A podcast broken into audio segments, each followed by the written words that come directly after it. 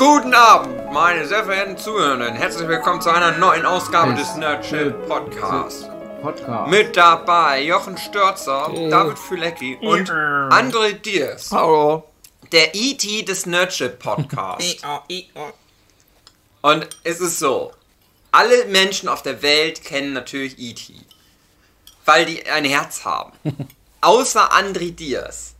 Weil es ein, so ein ekliges deutsches Schwein ist, der hasst Emotionen. Der hasst und der hasst halt Ausländer. Und deswegen natürlich auch Außerirdische. Der mitten in der Corona-Zeit auf einmal auf sein Demonstrationsrecht pocht, damit er irgendwo in der Innenstadt gegen Außerirdische demonstrieren kann.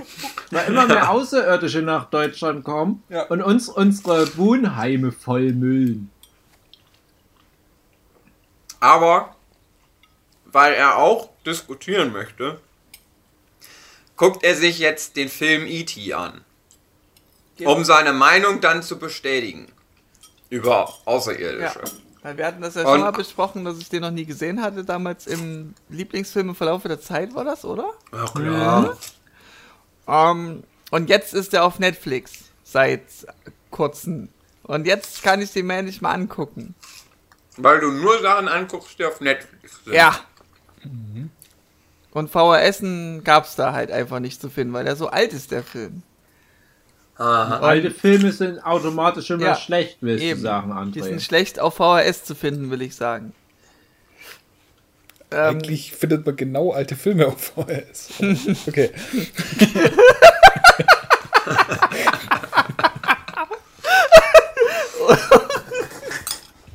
Neue Filme. Alles, alle VHS-Regale im Mediamarkt voll. Aber alte Filme VHS, puh.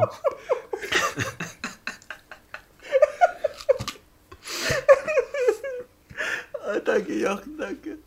Ah, schön. Und äh, André, du sollst jetzt, erk- du sollst jetzt mal beschreiben, was Ja. du denkst. Gut, Also ähm, es ist ja E.T. so, passiert. im Verlauf meines Lebens habe ich ja trotzdem Szenen von E.T. mitbekommen. Man kennt ja das berühmte Nein, du Zitat, meinst E.T. alles, nach Hause Das, wo die Frau unter der Dusche erstochen wo wird, der Genau. Film, wo dieser der Finger Wasserbecher vibriert, wo dann der T-Rex Genau. kommt. genau, vom der Klomann gegessen wird. Ähm, Was? hast du den Film nicht gesehen, Dave? Der Tippt E.T. ihn auf den doch- Klo Das ist doch äh, das Musikvideo von Katy Perry. Ja, stimmt. Ähm, und es geht jetzt darum, dass ich euch sagen soll, wie ich den Film finde, weil ich ihn noch nicht gesehen habe. Nein, wie du was sollst- vermutest, du wie der Film sein wird. Also wir klauen jetzt hier ein Format, ein Ja. populäres Format aus dem Ja. Internet. Jochen, erzähl da mal was dazu. Das heißt Tamara's Never Seen. Es ist die Tamara Chambers, heißt sie, glaube ich, von Channel Awesome, die ja bei dem Nostalgia Critic äh, da bei der äh, Science Fiction mitmacht. Und die hat auch, so wie andere, keine guten Filme, eigentlich gar keine Filme gesehen. Die ist irgendwie aufgewachsen, ist 20 Jahre, ist Schauspielerin geworden und hat noch nie einen Film gesehen. Und da war dann halt irgendwann mal der Witz, dass die sich hingesetzt hat und äh, so auf dem YouTube-Channel äh, gesagt hat, so, okay, jetzt diese ganzen Klassiker, die eigentlich jeder gesehen hat, außer sie, holt sie nochmal nach. Und da äh, macht sie halt am Anfang kurz ja, ihre Gedanken zu einem Film, den sie noch nicht gesehen hat. Dann guckt sie sich den Film an und dann redet sie nochmal drüber, wie der Film war. Und wir machen jetzt dieses Vorher von äh, mit André Ja. über E E.T. Und dann treffen wir uns ja nächste Woche nochmal. Beim Schnitt ist es ja dann am, eben auf derselben Aufnahme. Dann, okay. dann André wird dann nächste Woche immer nur so gesehen. sagen, Stranger Things hat mir aber besser gefallen. Finde ich doof, dass E.T. das alles nachmacht. Ich Haben die alles geklaut? Das wird vor allem für André ganz schwer, das zu verarbeiten, Ja. weil er rechnet ja so, was er eher gesehen hat, gab es auch eher. Es wird ganz schwer, Ja. den E.T. als älteren Film vorher auf der Zeitachse anzusetzen. Ja. Das stimmt. Der hat auch Drew Barrymore zuerst im Playboy gesehen, bevor sie jetzt bei E.T. Ja. sieht. Ja, die haben die geschrumpft, wie bei Detektiv Conan. Und die Erika Eleniak spielt auch mit. Ja, wie, auch im ich, Playboy. wie, wie, wie erwarte ich den Film? Na, es, ich vermute, es wird ähm, einen Außerirdischen geben, oh Überraschung, der auf die Erde landet, oh Überraschung, wahrscheinlich wird er äh, Bruch landen, also er wollte nicht stranden auf der Erde und versucht halt nach Hause zu Bist telefonieren. schon wieder bei Alf. versucht halt nach Hause zu telefonieren. Genau, und versucht Und dann will er eine. Katze essen Genau. die ganze Zeit. Ja. Und äh, Und es ja, und das ist dann so die, der Handlungsstrang. Da, der wird von irgendwem ge gesehen und der E.T. ist ja eher so ein harmloses Tierwesen äh, Wesen und, und man wird den lieb gewinnen. Wahrscheinlich wird er am Anfang erst als, so als, als böses Wesen angesehen, weil er ist ja fremd und was Fremdes musst du tot machen. Mit einem Latsch oben draufhauen. Sag's nur du. Steven Spielberg ist da wahrscheinlich anderer Meinung. Und äh, was ich noch weiß, dass er mit so einem kleinen Mädchen irgendwas zu tun hat. Wahrscheinlich denkt sie, verwechselt sie ihn halt mit ihrem Haustier. Eigentlich der bessere Film. so eine klassische Verwechslungskomödie. Genau. Ja, das ist so meine Vorstellung. Mhm. Und irgendwas Mhm. mit, mit, im, im, mit dem Fahrrad im Himmel radeln halt. Genau. Ja, Ja. genau. Das Emblem-Logo, was dadurch Genau. entstanden ist. Eben. Naja. Ja, Bin ich dann gibt es noch dieses, der große grüne Drache, das Schmunzelmonster, Ja. Elliot. Mhm. Alles mit drin. Mhm. Aber André, Ja. Wenn du da jetzt äh, den Henry Thomas siehst, den Schauspieler, Ja. an wen denkst denn du da? ja. Muss ich mal kurz den mir angucken, den Henry Thomas. Wenn du jetzt zum Beispiel sowas guckst wie äh, Haunting of Hill House, Ah ja, dann äh, es Ja, wird mir genau. direkt gegeben. Das ist ja der. Mhm. dann, dann, dann Der siehst Danny. du ja da den erwachsenen Typ, der in Ja. der Serie Haunting of Hill House mitspielt. Ja. Und ist der dann noch alle- ein Junge? Alle anderen Menschen sehen da den Elliot drin, das Schmunzelmonster. Ja. Ist das nicht komisch? Ist schon äh, merkwürdig. Aber was soll ich Komisch. dazu noch sagen? Kannst Ich du werd's glaube ja ich erst nicht noch sagen, sehen. außer dich vielleicht entschuldigen nächste Woche.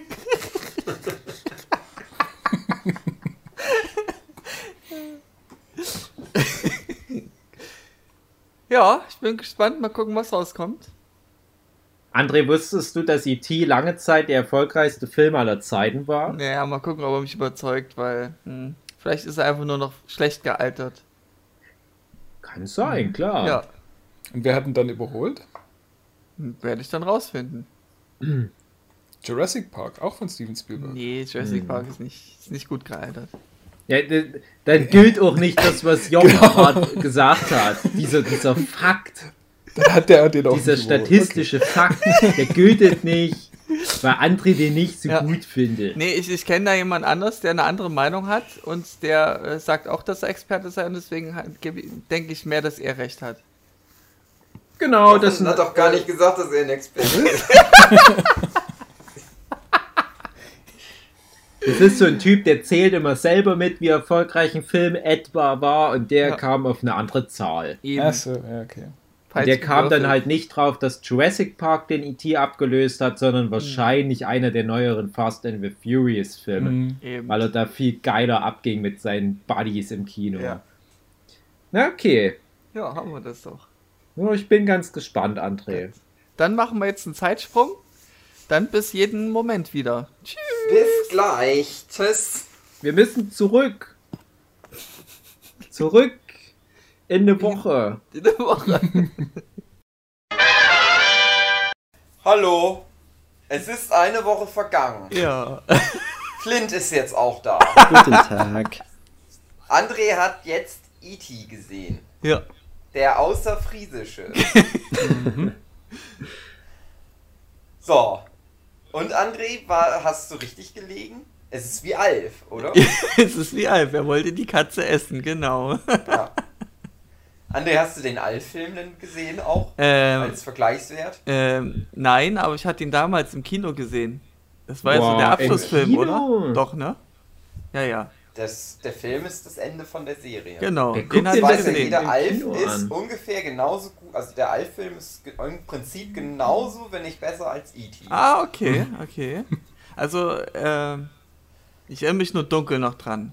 An den E.T.-Film. Äh, Alf-Film. Das ist eine gute Voraussetzung. An den Alf-Film und ja. Den fand Der ich aber Alf-Film hat ja leider die Serie nicht weitergeführt. Das ist ja das Problem. Ja. Kommt ja niemand vor außer Alf.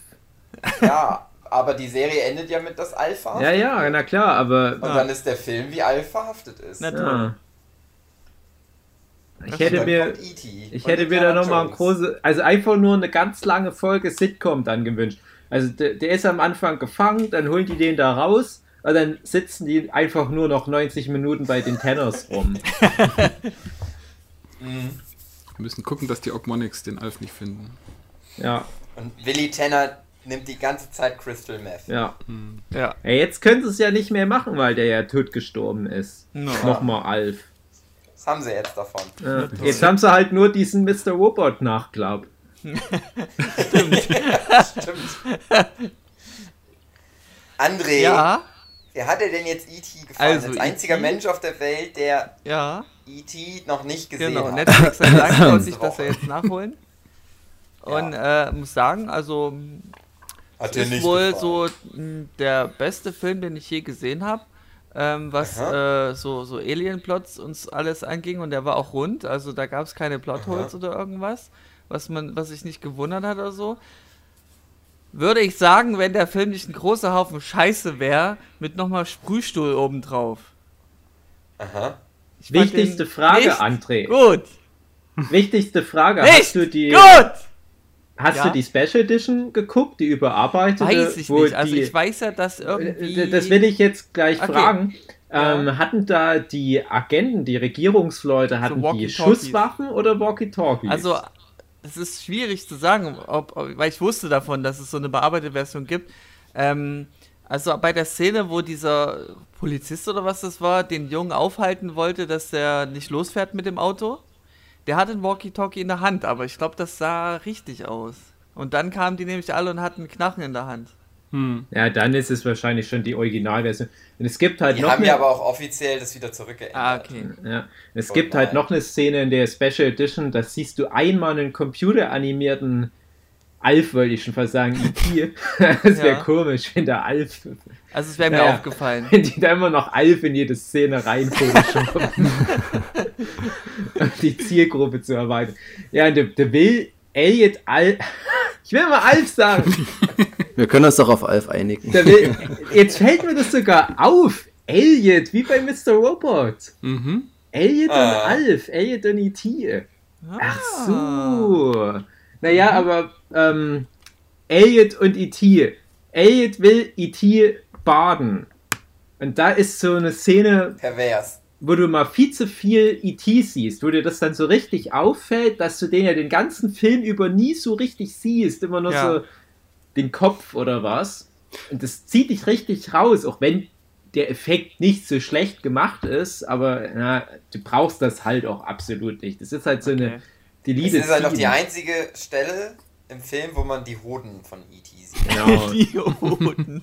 Aber das ist gar nicht mal so schlecht, was du gerade ansprichst, weil ich kann mich erinnern, äh, als ich Kind war, natürlich E.T. war ähm, immer, man hatte immer ein Gesicht zu E.T., man wusste, was das für ein Typ ist, aber ich habe tatsächlich sehr spät erst gesehen, was da unten dran hängt, also der restliche Körper. Und ich war dann ganz erstaunt, dass das so ein relativ krudes Design ist, so, Ja. ein, so ein gedrungener Typ. Und ich dachte mir immer, irgendwie stört mich das. Das wirkt so Ja. Ähm, ganz, ganz seltsames Design, was ich auch so noch nie gesehen habe. Also ich habe von den mich jetzt Alien auch jetzt. noch informiert. Äh, Die hatten ja Kleinwüchsige dort drin gehabt in dem ET drin.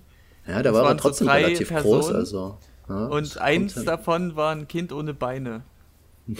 Ja, das war in der Szene in der Küche. Ja, Da ja ist ich glaube, der- die Hände waren das, ne?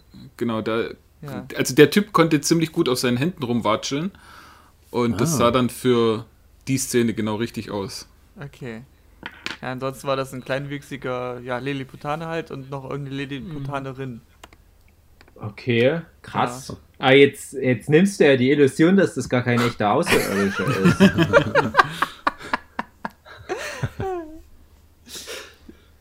Und die hatten ja auch, äh, wenn das wirklich wahr ist, hatten die Kinder, die da mitspielen, hatten dann auch nie die Schauspieler sehen dürfen und auch nie äh, das Kostüm, ohne dass irgendjemand drin ist, sehen dürfen. Weil, Ja, weil die kleine Illusion auch gruselig sind für Kinder. Genau, und damit die wenigstens die Illusion hatten. Und der Film Ja. ist auch, also zumindest die Szenen mit den Kindern sind alle chronologisch richtig gedreht worden, damit die halt wirklich diese Journey durchmachen. Ja, stimmt schon. Und danach ging es dann gleich zum Psychiater geschlossen. Ja. Oder? Ja. Also ich wäre einmal fast weggepennt bei dem Film. Also du Ähm, fandst ihn wirklich nicht gut, oder was? Nee, wirklich nicht. Ich Oh, okay. wirklich ernst. Also es. Nee. Wie, ist denn, wie ist denn eigentlich der allgemeine Tenor hier? Also ich habe den ja auch jetzt zum ersten Mal gesehen. Und ich muss eigentlich sagen, ich fand den nicht so schlecht. Also ja, die Frage Also ich ist halt, bin dann, ich habe den als Kind gesehen, so zwei, dreimal vielleicht. Und der ist nie bei mir so in so Oldtime oh, Kindheitserinnerung Ding reingegangen. Aber der ist gut. Ich finde den schon gut. Aber Der- ich glaube, der hat für viele Leute eine mehr krassere Bedeutung als für mich. Ich denke mal, das ist, weil der ja so eine Beziehung, eine, eine Seelenbeziehung mit dem Elliot eingeht. Hieß der Elliot? Ja. Ähm, dass das so dieses Emotionale, was dann die Leute daran würdigen an dem Film. Aber Ja. da gab es so Dinge, die waren so völlig random. Also das mit dieser im, im, im Klassenzimmer mit den Fröschen, das fand ich so völlig random, wie die dann, wie der Elliot dann die eine küsst auf einmal. naja, das ist, Das Das so out darfst du ja space. heute nicht mehr machen. Das ist ja jetzt ist es ja sexuelle Belästigung. Ja, klar, aber es Aber kam der einfach so aus Film- Nichts. So, ich meine, der da war ja aber das Ding doch, und das- alles. naja genau, das war ja eigentlich nur, um irgendwie zu zeigen, dass die zusammenhängen und dass das in diesem Kontext so passiert und dann halt, ähm, dass das gar nicht so freiwillig gesteuert war irgendwie.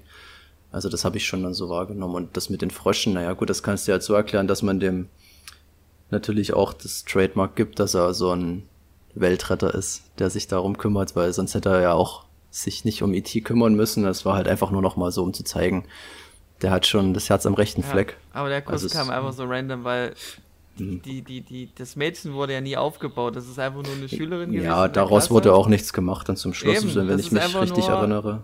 Es hat keinen Fuß einfach gehabt. Das gefiel mir gar Das nicht. Mädchen hat keinen Fuß gehabt. Ja, nein, E.T. Also Ja, der die Junge hatte keinen Fuß gehabt.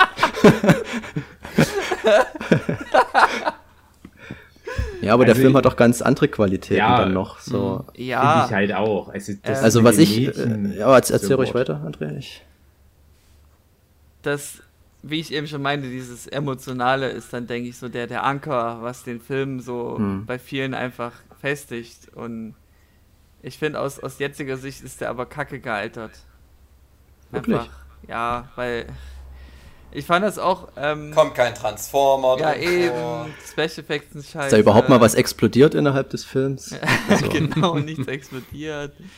Nee, ich, ich fand das, Das ist mit alles den, nur nachgemacht von Stranger Ähm, Things. Genau. Mhm. am, am Ende des Films so rum. Hat er nicht ähm, mal The Rock mitgespielt? wo dann, Ja. wo die dann den Überfall machen in das Haus und, und sagen so, oh, wir müssen jetzt hier das Alien nehmen, aber wir müssen ja aufpassen, dass wir keinen Space AIDS bekommen, weil deswegen müssen wir ja so Sicherheitsanzüge tragen. Nee, machen wir es, wir steigern das noch. Wir nehmen einfach NASA-Anzüge, Raumanzüge nehmen wir und dann überfallen wir die Bude. Und das war so wirklich so wieder so, so ein random Bullshit, der, die fand ich einfach nur scheiße. Ja, aber das sollte doch so bedrohlich wirken. Die wurden ja den ganzen Film über nie gezeigt. Und dann kommen die Ja, da mit solchen stimmt. Anzügen rein, wie so eine halben Zombies. Das wirkte Ja. dann halt so befremdlich Das- und das sollte wahrscheinlich auch den Eindruck Hat es bei mir aber geben. nie aufgebaut, dieses, dieses bedrohende Gefühl, das war einfach nie da. Hm. Nie da und Mag- dann war das eben so mit Raumanzügen, das war einfach nicht logisch. Ja. Das ist einfach nur Bullshit. Gut, die Raumanzüge, das hat mich auch irritiert, Ja, aber ich meine, das waren echte NASA-Anzüge. Ja, aber als Kind siehst du das ja nicht. Du, du sagst ja nicht, "Hä, ist ja unlogisch, dass die NASA-Anzüge anhaben. Ja klar, aber es soll mir ja trotzdem gefallen und, und logisch sein, aber das ist es ja nicht. die hätten dich mal Weiß fragen nicht, sollen ab, vorher. Ab, Ja, ab Ja. Märchenfilm nicht über einen gemacht? Außerirdischen so viel Wert auf Logik legt. Das muss man auch mal dazu sagen. Ne? Also, ich meine, das sind die Kinderfilme der 80er, 90er, Mhm. mehr, nimmst doch noch 70er Jahre rein. Das ist ja gerade das Schöne, dass die noch so gut funktioniert haben, ohne halt dieses, dieses Logik-Ding abzuarbeiten. Das sage ich als großer Logik-Fan prinzipiell, aber dann eher aus einer heutigen Sicht, weil du da nichts anderes mehr hast. Und ich beziehe mich dann aber mehr auf eine filmschafferische Logik. Ah. Nicht so sehr innerhalb dessen, was der Film erzählt, weil dann kann ich auch kein Herr der Ringe angucken oder da kann ich auch keinen Harry Potter angucken, weil das alles in der Hinsicht nicht logisch ist. Aber ich will halt das, was, was, was eingeführt wird, irgendwann auch mal gepayofft wird und das macht der Film halt schon. Jetzt kannst du natürlich sagen, das Mädchen, warum küsst der das Mädchen? Ja, weil das ein cooler Dude in der Szene ist. Jetzt kann, kann ich ja mal aus meiner Sicht sagen, ich habe den Film, wie sich's gehört, im Alter von vier Jahren das erste Mal gesehen, mhm. etwa. Ich habe den ja auch in der Liste meiner Lieblingsfilme im Laufe der Zeit gehabt und ich weiß nicht, welches Alter ich da genannt habe, aber es müsste zu Wendezeitraum gewesen sein. Fünf Jahre vielleicht. Und das ist ein Alter, wo du als, als Junge halt ja auch schon Mädchen gut findest, wo du dich vielleicht doch schon mal in eines ein bisschen verguckt hast. Und du kommst dann aber die nächsten 20 Jahre Minimum nicht auf die Idee, da mal irgendwie beizugehen. Und was für ein cooler Dude ist der Elliot, dass der dann da einfach die alle klar macht. Klar, 2020 darf man nicht, der müsste vorher erst noch so, so notariell beglaubigte Urkunde da, der mhm. vorlegen und ja, mhm. ey, ich bin, bin Elliot, wohnhaft in und äh, ich bin alkoholisiert und äh, mein Anliegen wäre, dich zu küssen, bla bla bla hier nochmal von deinem Anwalt gegengezeichnet, der hat einfach gesagt, ey, fuck off, ich küsse die Alte, weil die auch irgendwie heiß ist für so gleichaltrige Menschen. Hab ich Applaus geklatscht und der Nachbar auch. Und jetzt kommst du mir und sagst, ja, aber das Mädchen, das wurde vorher nicht eingeführt und es kommt danach auch nie wieder. Ja, aber das Mädchen ist ja nur dazu da, um zu zeigen, der Elliot, der ownt die Situation. Der ist ja einfach gerade ein cooler Typ. Und das reicht mir. Aber wenn du es aus heutiger Sicht bringen würdest, wäre das Bullshit. Nee, es wäre auch aus heutiger Sicht hm. kein Bullshit, weil nee, ich würde ich auch nicht sagen. Verstehe. Du hast es auch in, hm? Uh, bloß das, was ich halt immer wieder versuche, da mit reinzubringen, ist, aus heutiger Sicht wäre es nicht mehr zeitgemäß, das Mädchen einfach so zu küssen. Aber ja. wenn wir nicht diesen, diesen ganzen Überbau von wegen äh, Gender Equality und so weiter hätten, dann wäre die Szene immer noch irgendwie cool, sage ich jetzt mal, ich weiß es nicht. Äh, zumal ich ja auch jetzt kein, kein Kind bin, was den Film das erste Mal sieht im Jahr 2020. Das kann ich halt nicht so reflektieren. Aber die Szene funktioniert ja inhaltlich noch, weil es wurde ja auch schon angesprochen, was die Szene eigentlich rüberbringen will. Philipp hat es, glaube ich, gesagt, nämlich diese Verbindung, dieses mentale Band ja. zu E.T. Und du kannst dieses mentale Band mit einem schlechteren Drehbuch auch viel langweiliger machen. Elliot sitzt alleine auf einer Parkbank und E.T. trinkt Alkohol und Elliot kotzt auf die Parkbank. Denke ich mir, okay, ich hab's verstanden. E.T. ist besoffen und Elliot ist jetzt auch besoffen. Stattdessen sagt aber Steven Spielberg, nee, komm, wir machen da jetzt eine richtige Party draus aus der Szene. Wir müssen dem Zuschauer jetzt rüberbringen, um was es geht, nämlich diese mentale Verbindung und jetzt packen wir das mal in so eine ganz ungünstige Situation, wo dann viel Situationskomik draus entsteht. Nämlich, die müssen Frösche sezieren in der Schule. Das kann ja was werden, wenn Elliot in so einer Situation jetzt rotzbesoffen ist. gucken wir mal, was passiert. Und das ist halt das, das Feine, was halt ein Steven Spielberg früher mal so gut gebracht hat. Mhm. Halt nicht einfach nur was zu delivern, um halt eine Information rüberzubringen, sondern das noch zu verpacken in so ganz viel lustiges Zeug. Jetzt kann man natürlich drüber streiten, ja, aber ist das jetzt angemessen mit Fröschesitze und so weiter, aber es bleibt halt eine Erinnerung. Und die Szene, das ist halt für mich so eine der, der prägnantesten im ganzen Film. An die erinnere ich mich heute noch. Und alleine das ist doch schon was wert.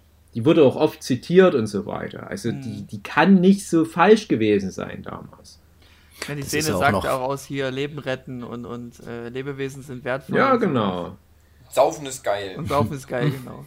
Aber das mit dem Mädchenküssen, das mit dem Mädchenküssen, das wurde doch sehr lange noch gemacht. Das ist doch das typische, ja. ich hätte sie küssen sollen oder hm. dann trau dich endlich, wo er dann zum ja, Ende des Films sich endlich traut. Ja, dann hast du vielleicht so eine, so eine Grund, Grundstimmung zwischen den zwei Menschen. Ich habe jetzt ehrlich gesagt ein bisschen vergessen, wie das mit ihr war. Ob sie da nur in diesen Schulszenen aufgetreten ist. Ich glaube, die kam nur der Schulszene vor. Das war okay. einfach nur die Klassenszene. Der guckt sie mal kurz an. So, das ist sozusagen der hm. Aufbau gewesen der Szene. Und das war's dann. Und dann ging das halt so langsam los. Mhm. Fand ich halt so. Er ist halt der introvertierte, ein introvertierte Typ, der sich dann genau. endlich mal was traut.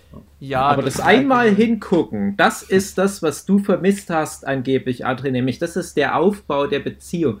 Ja. Da kann man jetzt drüber streiten, dass die nicht schon äh, in, in, dem Prolog zum Film eingeführt wird, wo dann Elliot einmal über einen Schulcampus geht und es sind ein paar und die, die verarschen den und ist das Mädchen, er traut sich nicht, die anzusprechen und bla bla bla. Und Steven Spielberg, der sagt, ach Bullshit, das kann ich auch äh, Show Don't Tell mäßig, das kann ich auch in einer kurzen ja. Szene alles zusammenfassen Find und die Leute verstehen, was los ist. Aber daraus wurde ja später dann nichts mehr gemacht.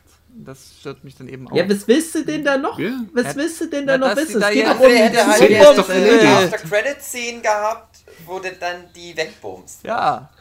Wird, winkt noch im E.T. Auf Wiedersehen. Daumen nach oben. Und das erste, was er macht, ist Hose ausziehen, zu der Frau nach Hause laufen und die geil wegknallen. Elliot, Elliot bumst die Alte und durch die mentale Verbindung zu E.T.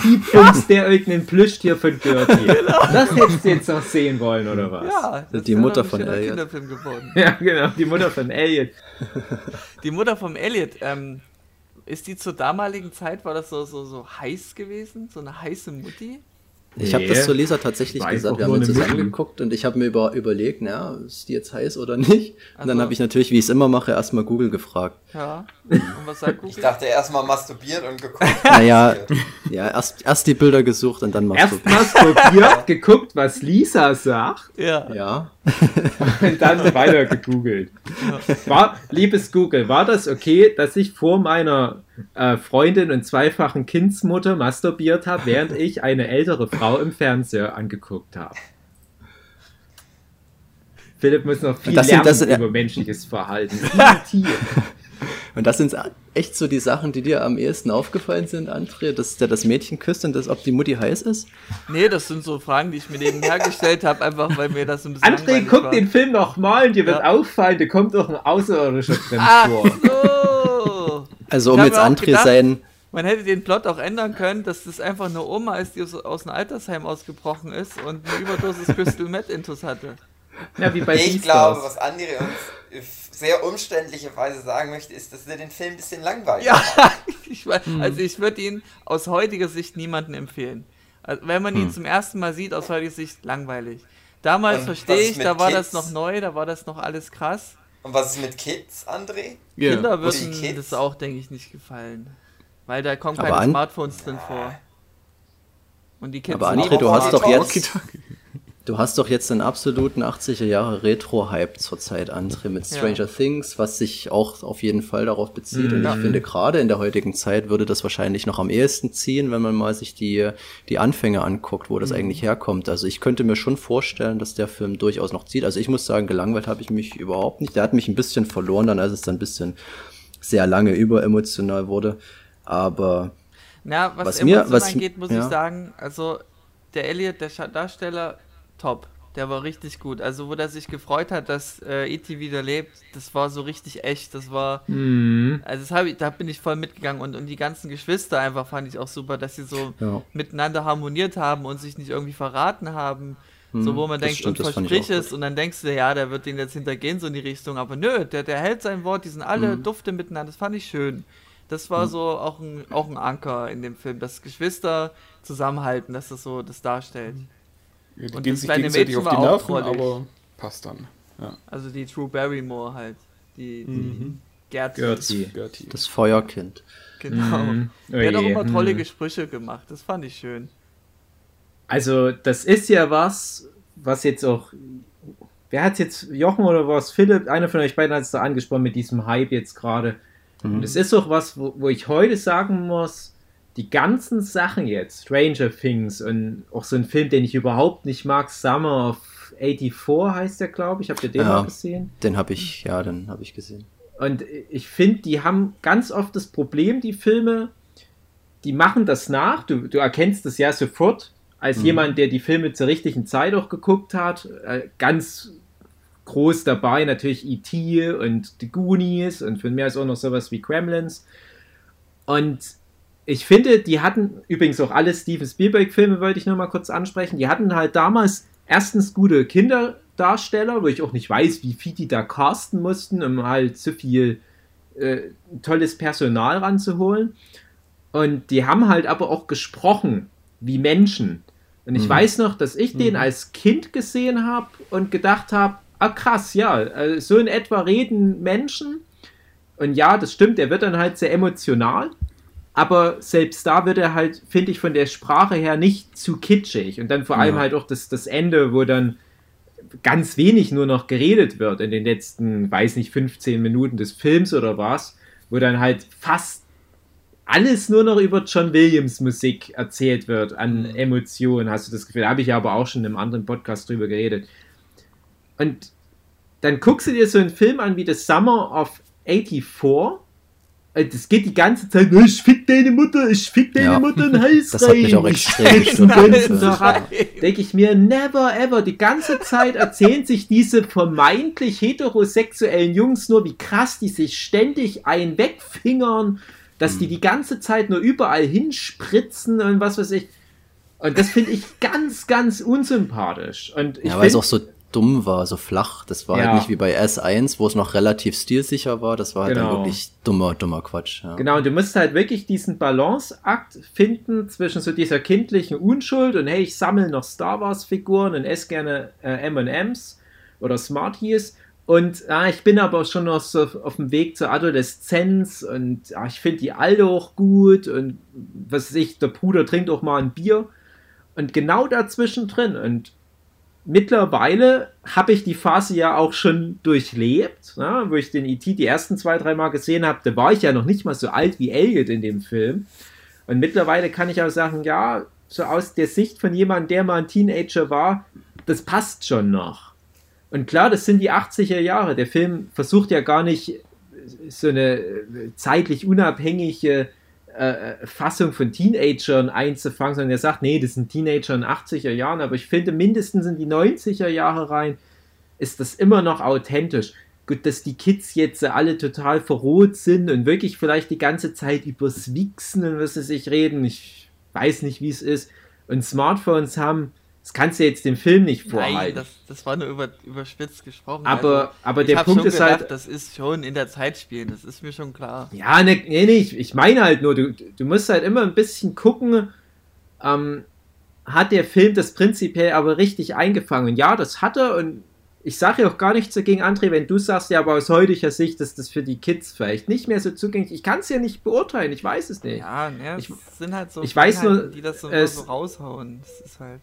Ja, ich, ich weiß nur, dass wenn ich mal irgendwann Nachwuchs haben sollte, werde ich dem Nachwuchs diesen Film auf alle Fälle zeigen und bestenfalls, ja. wenn die noch klein sind. Mhm. Und ja, wenn jetzt ja. äh, ein Philipp sagt, okay, der hatte vielleicht Längen und so weiter, aber wenn jetzt Philipp sagt, dass der seinem Sohn und dann halt irgendwann noch mal seiner Tochter ein paar Jahre später diesen Film zeigt, dann finde ich, dann hat der Film das erreicht, was er im Jahr 2020 mhm. noch erreichen kann. Ja, weil der auch was, äh, um einen anderen positiven Punkt zu nennen, der hat halt auch wirklich sehr viele Schauwerte, finde ich. Also ja. vielleicht jetzt für Kinder, die sehen das vielleicht nicht ganz so oder die nehmen das subtiler wahr, aber was mir aufgefallen ist, du siehst zwar wirklich viele Kulissen, aber die Ausleuchtung ist so perfekt bei dem Film. Also mhm. ich habe das ganz, ganz oft bei heutigen Filmen, dass die einfach, sobald es Nacht ist, sehe ich nichts mehr. Du musst das Zimmer verdunkeln und am besten noch den Kontrast hochstellen im Fernseher, was auch immer, dass du mal irgendwas siehst. Und der hat es immer geschafft, mit irgendwelchen Lichtquellen das so perfekt auszuleuchten, dass ich das Gefühl habe, es ist Nacht, das, die Illusion ist perfekt, aber du hast immer irgendwo eine Lichtquelle, dass ich immer noch mhm. sehe, was mhm. passiert. Und das macht er aber ganz viel ähm, es gibt, ich folge bei Twitter einer Seite, die heißt irgendwie One Perfect Shot. Und da hast du, da werden immer regelmäßig Bilder aus Filmen gepostet. Einfach nur so ein, so ein wie so ein Screenshot halt, mhm. der besonders ist, der gut aussieht. Und ich finde, bei E.T. kannst du das wirklich aller fünf Minuten machen. Ja. Der ganze Bildaufbau, das ist Wahnsinn. Du hast gerade so äh, am Anfang des Films ist mir das extrem aufgefallen. Egal wo du anhältst und den Film pausiert, das wird immer eine perfekte Komposition sein. Also du merkst halt wirklich handwerklich waren dort mhm. absolute Meister am Werk. Und optisch hat er, finde ich, nach wie vor nichts, keine Mängel. Also ich, man könnte sich jetzt vielleicht ja. über E.T. selber streiten oder dieses Raumschiff, aber meine Güte, das waren halt die ähm, 80er. Wo, wo der Junge die, ich glaube, das war der, wo der den Ball in den Schuppen wirft. Da gab es dann auf einmal so einen, einen Szenenwechsel, wo man den in der Totalen sieht, wo der Hintergrund sich so krass verändert hat. Das hat mich erstmal wieder kurz rausgeworfen. Das fand ich sehr merkwürdig. Inwiefern verändert? Äh, na, du siehst halt die normale Kulisse, sage ich mal. Ja. Und dann kommt der Wechsel zur Totalen und da siehst du den Hintergrund so irgendwie mit, mit viel Grüntönen und sowas. So ein, Mhm. ein völlig anderer Winkel auf einmal, aber man merkt, das ist irgendwie Foto bearbeitet worden. Das wirkte völlig fehl am Platz.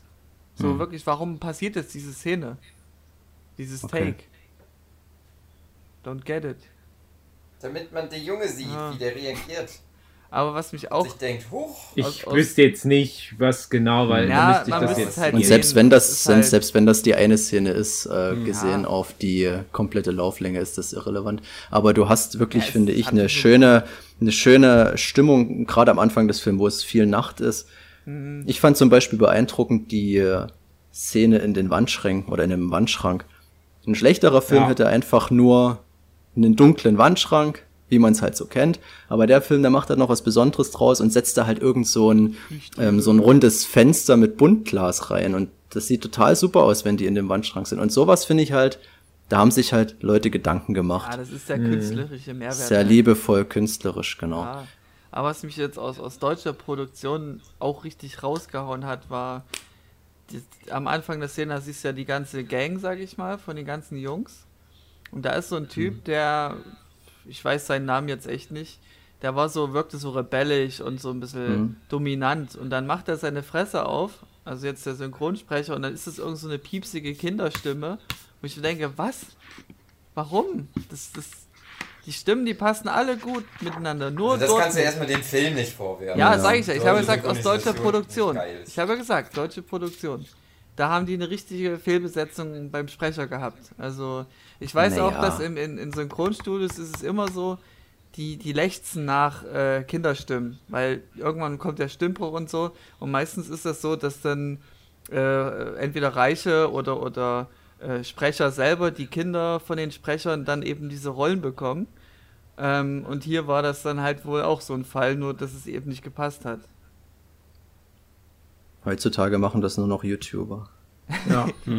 Da müssen wir uns da keine Stimmt. Gedanken mehr drüber machen, wer was Ja. spricht. Ja, aber ich habe immer gedacht, bitte mach Gronk. deinen Mund nicht auf, hör auf zu reden. Und das war auch in den letzten Szenen so. Ich war froh, dass er nicht so viel geredet hat. Ich finde das irgendwie total krass, wie du dich auf so einen Kleinkram. Ja, das, äh, ja, das passiert halt, wenn ich den kannst. Film nicht gut finde. Dann fange ich an, auf noch weiter reinzustechen. Ja, aber das ist doch am Anfang des Filmes passiert. Hat er dich wirklich am Anfang schon so abgefuckt? Er hat auch echt einen nee, schönen nicht Einstieg. der Film, aber der, die, die Stimme, halt, das Sprechen halt von dem. Das hat Okay. mich schon abgefuckt. Hm. Was machen wir denn André damit, einfach André? kein Herz. Ja, ja genau. Ja, ich kann das aber, also ein bisschen kann ich André verstehen, weil ich habe den ja als Kind dann immer schon auch gesehen. Aber ich war, weiß ich nicht, vielleicht so sechs, sieben. Und da hatte ich zu dem Zeitpunkt halt auch schon ganz andere Filme Mhm. mit Aliens gesehen. Hm. Und der ist halt nicht so krawallig irgendwie. Das ist der mochte Grund, warum ich den als Kind nie geguckt habe. Ja, das mochte ich- als Mhm. Kind halt auch lieber. Das ist irgendwie so ein bisschen, ja, nicht so. Der ist halt dann auch schon ganz schön schmalzig und so. Also, das kann ich schon dann nachvollziehen, aber ich fand den ja dann trotzdem insgesamt gut. Aber das ist wahrscheinlich auch alles was, was dafür gesorgt hat, dass der nie so in meine besten Listen reingeschubbert ist. Hm. Ja, ich habe mich halt auch als Kind nie für den Film interessiert. Natürlich hat man den mal im Fernsehen vielleicht ähm, Mhm. stückchenweise gesehen, aber ich habe halt zu der Zeit schon Star Wars gesehen. Und dann war ich voll auf Ja. dem Trip. Das müssten möglichst viele Monster und Kreaturen in dem Film sein und sowas wie E.T. fand ich dann halt schon langweilig. Das war halt ein völlig, ähm, da hat man natürlich die Qualität noch nicht gesehen. Zu der damaligen Zeit wollte ich halt wirklich sagen, ich habe für in der Schule für alle Monster gemalt und sowas Mhm. und der ganze Quatsch. Und das war halt für mich das Ding. Und wenn das nicht das geliefert hat, dann habe ich das auch schnell ignoriert und naja, klar, das dafür habe ich es ja jetzt nachgeholt und bin dem dann noch gerecht geworden, dem Film. Ja, und Weil ich finde den ja im Gegensatz zum André ganz gut. Okay, ja.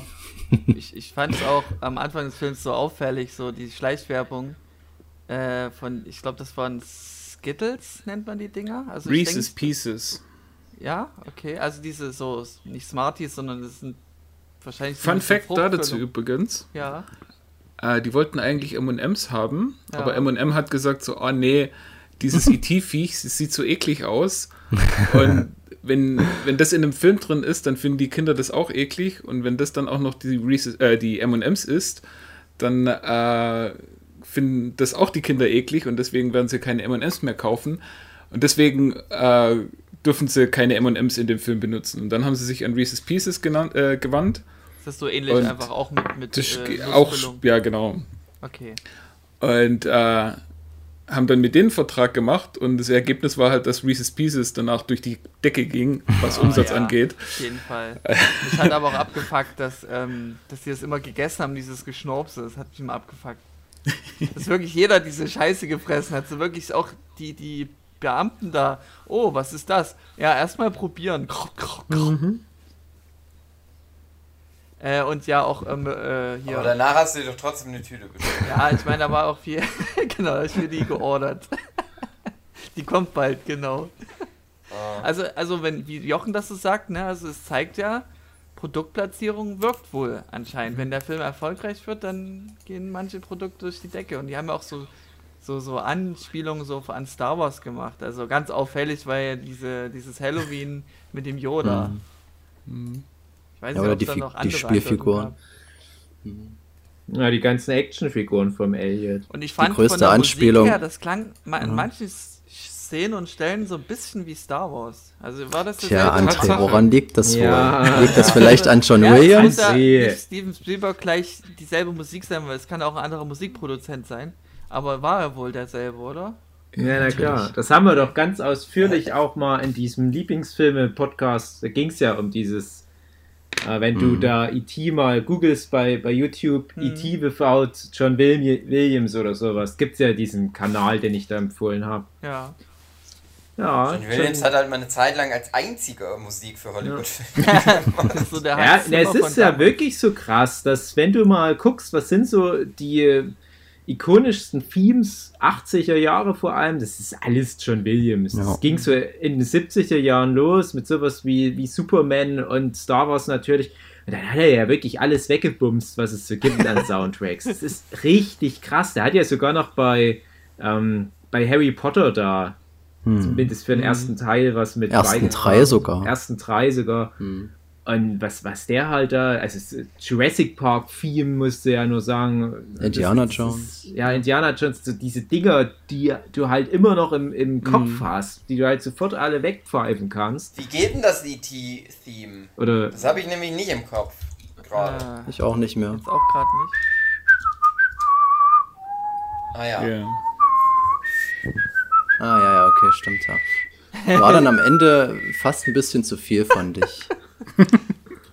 Also jetzt nicht, was du gemacht hast, Dave, sondern im Film. Ich wollte schon sagen.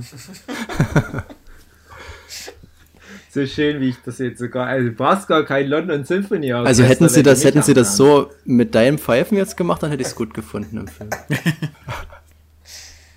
Da ist anscheinend auch. Wir können so. ja, ey, wir können doch eine neue Version machen. Wir ersetzen die Musik mit Daves Gepfeife und wir lassen, an, wir lassen André den kleinen Jungen einsprechen. Ja, das, gibt, das gibt doch alles schon. Wir, wir finden doch dann immer raus, das gibt's alles schon. Und anscheinend haben sogar mal André und ich schon mal bei so einer Fan-Dub-Version von E.T. mitgemacht. Weil ich wette, wenn wir das jetzt googeln würden, würden wir das schon finden. ja, ich wette zumindest, weil das doch mal so ein Hype war, so ein Meme dass es was mit Shitty Panflöte Version ah, ja. gibt. Ah, ja, da, würde ich jetzt cool. wetten. Brauche ich gar nicht googeln. Stimmt, locker. Also am ikonischsten ist das von Harry ja, Potter. Nein, am ikonischsten ist das von Jurassic Park. Und Titanic auch. Mit der Blockflöte. Ja, ja. Und dann über, und übersteuert. Dann gab es alles andere, gab es dann auch schon. Ja, mhm. Na, ich kann es mit Harry Potter zuerst. Also ja, ja, anscheinend war dann wohl Jurassic Park das erste davon. Ähm, wie findet ihr das, dass E.T. so hässlicher Klumpgnom ist? Das war tatsächlich den ganzen Film über ein Thema, weil ich habe auch zu Lisa gesagt, die fand ihn natürlich so niedlich mit seiner Mimik und dann ist das so ein, dann ist er immer so ein bisschen hilflos oder so. Aber ich dachte mir die ganze Zeit, nimm doch mal einen fucking Baseballschläger und hau mal drauf auf das Vieh. Ja! Ich will, hey! ich, ja! Ich, ich, will, ich will sowas nicht in meinem Anstand sitzen haben. So gruselig. Das war noch der Gruselpart am Anfang. Das, das, das Schlimmste, das Schlimmste war, das Schlimmste war, wo der erschrocken ist und dann so ja. geschrien hat. Ja, ja. Da, da, war ich kurz davor auszumachen, weil ich dachte, die Nacht ist gelaufen. Heute läuft nichts mehr beim Philipp. nee, also ich sag mal, der war schon zu Teilen wirklich so niedlich gemacht und so mit seiner Art, aber ich fand halt auch, der war dafür, war er zu groß einfach. Ich fand die, die, die Verhältnisse, das war schon echt ein großer Brocken gegen die Kinder. Ja, und ich dachte mir, der macht so einen Haps mit seinem Riesenkopf und da ist der Elliot-Nischel weg. Ja. Also das geht schnell. Also ich fände, es wäre schon gut gewesen, wo die die Messer genommen haben, dass sie den einfach abgestochen hätten. du musst ja noch was für, für ET 2 übrig lassen. ja. Ja, ich, Aber wie ich gesagt, noch, ja. Also das Ding ist halt, als ich den Film gesehen habe, da wusste ich ja, da kannte ich E.T. schon, weil man kann, kommt ja nicht drum mhm. rum, irgendwie E.T. schon mal gesehen zu haben. Also einfach das Design, den mhm. Typ halt so mhm. zu sehen zu haben. Ich wusste halt schon, was auf mich zukommt. Und ich habe aber so gedacht, damals als Kind schon, dass ich das gut finde, dass der nicht so, also ich glaube, ein schlechterer Film, der hätte halt so einen ganz niedlichen E.T. Mhm. gemacht. Dann wäre das so ein mhm. Muschelmonster ja. gewesen. Oder der hätten gesagt, ist das ein Hund? Oder ist das ein Außerirdischer? Und da war halt, von Anfang an ist halt so klar, nee, das ist halt so ein ekliges, hässliches Viech, was aber trotzdem irgendwie manchmal so niedlich wirkt und so mhm. halt Emotionen irgendwie. Solange wie man nicht seine Bratwurstfinger sieht. Ja. ja.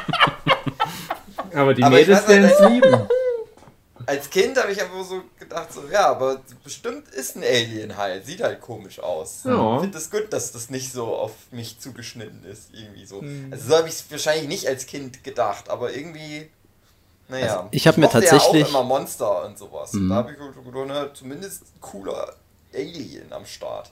Ich hatte tatsächlich überlegt, ob das die Kinder damals nicht teilweise vielleicht ein bisschen verstört hat, gerade wo da dann so angefangen hat zu schimmeln und so weiß war. Und das war dann echt ja.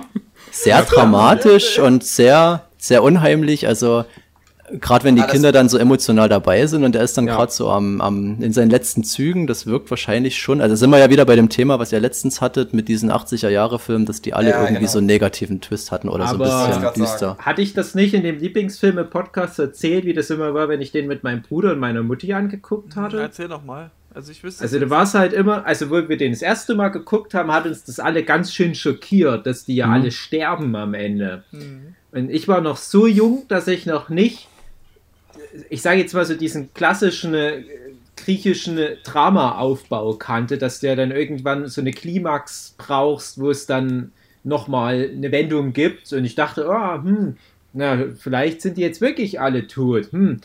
Und da war es dann wirklich bei meinem Bruder und meiner Mutti auch wirklich aus. Also die hat es total fertig gemacht und ich fand das mhm. schon auch richtig schlimm.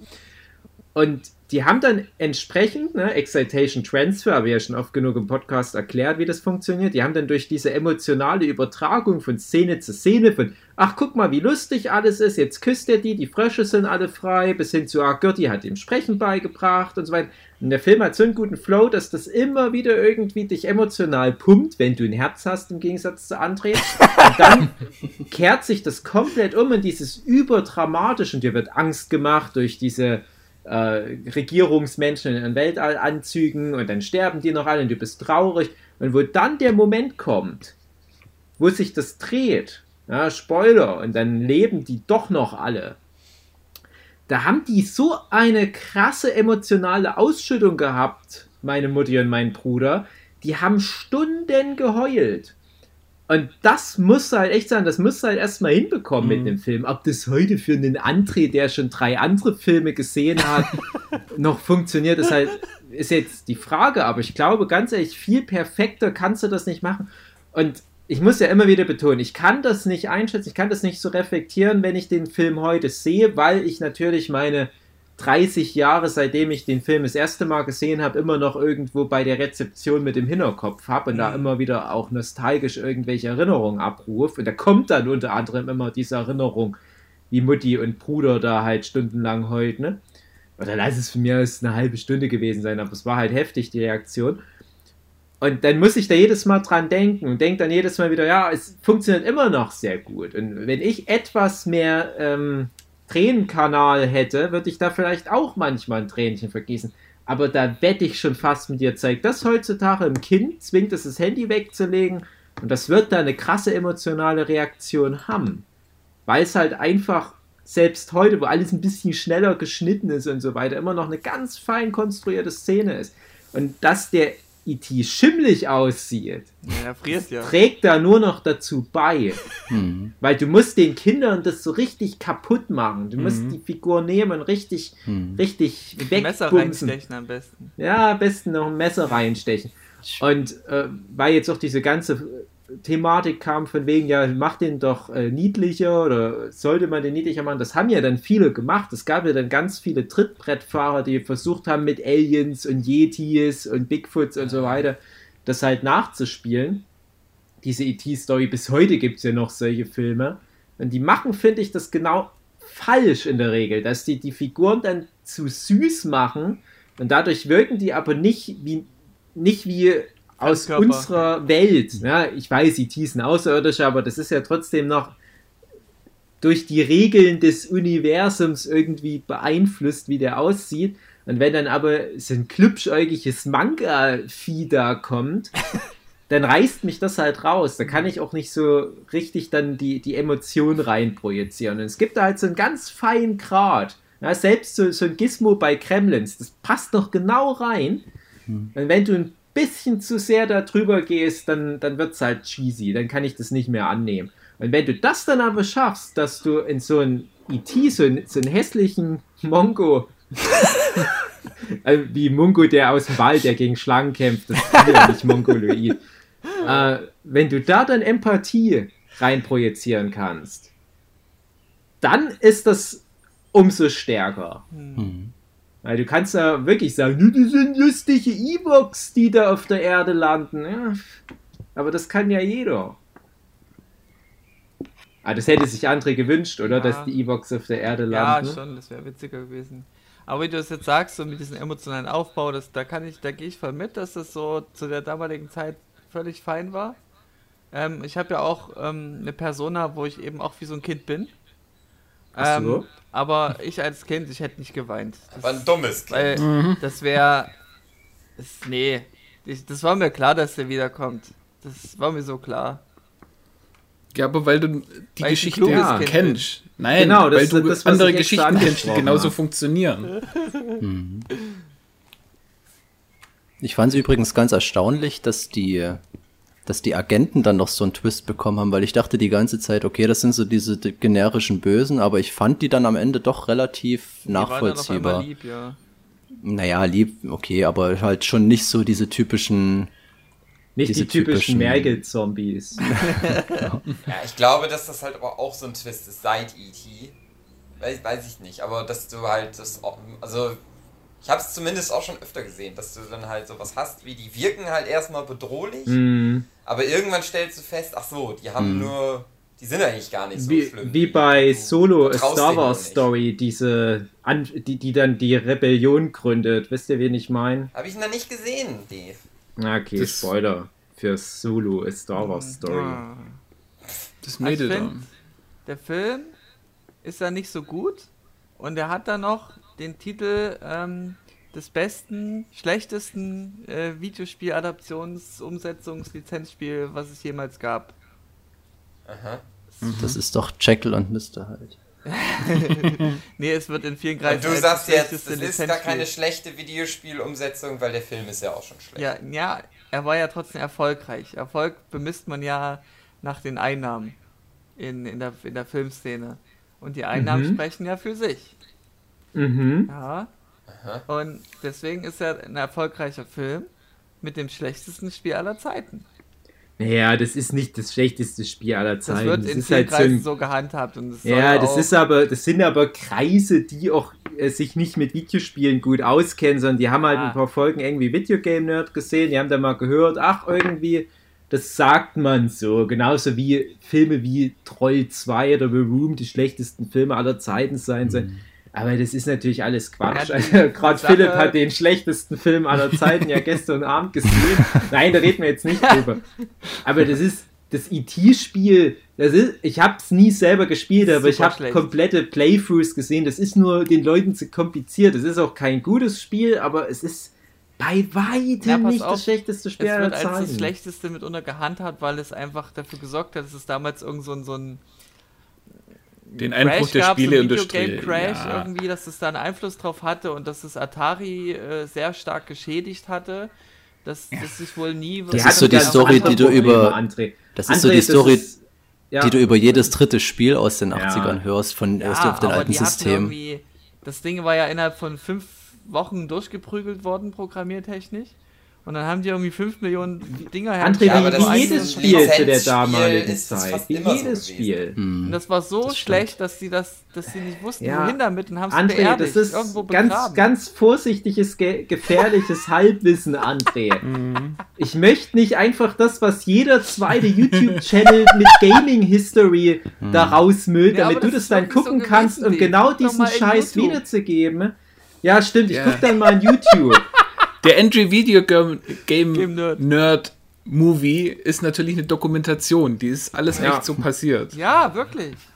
Mhm. Also André, um das mal aufzuräumen, ja, ich, ich, ich weiß das. Ich habe zufällig äh, den ganzen Scheiß sogar im Studium dran gehabt. Ich musste für mein Studium ein Buch lesen, das nennt sich Video Game History. Mhm. So, und das steht es auch alles nochmal genau drin. Und ja, das stimmt, dass da so eine, so eine Deponie da äh, gefüllt wurde mit Cartridges, die hat man ja auch mittlerweile gefunden. Aber erstens, das hat sich ja trotzdem auch gut verkauft, eben weil der Film so erfolgreich war. Das darf man nicht vergessen. Ne? Und klar kam dann dieser, dieser Backlash, als es dann hieß, das Spiel ist aber schwer und es ist nicht so gut und es fängt nicht den Stil des Films ein, dass dann auch die Sales zurückgingen und die hatten viel zu viel produziert. Aber das passiert so vielen Videospielen und du machst doch nicht jedes Videospiel dann dafür verantwortlich, den Videospiel-Crash herbeigerufen zu haben. Den ist übrigens es nicht auch so, dass in der Deponie, wo E.T. liegt und lag, auch noch ganz viele andere ja, Spiele sicher, worden sind? Sicher.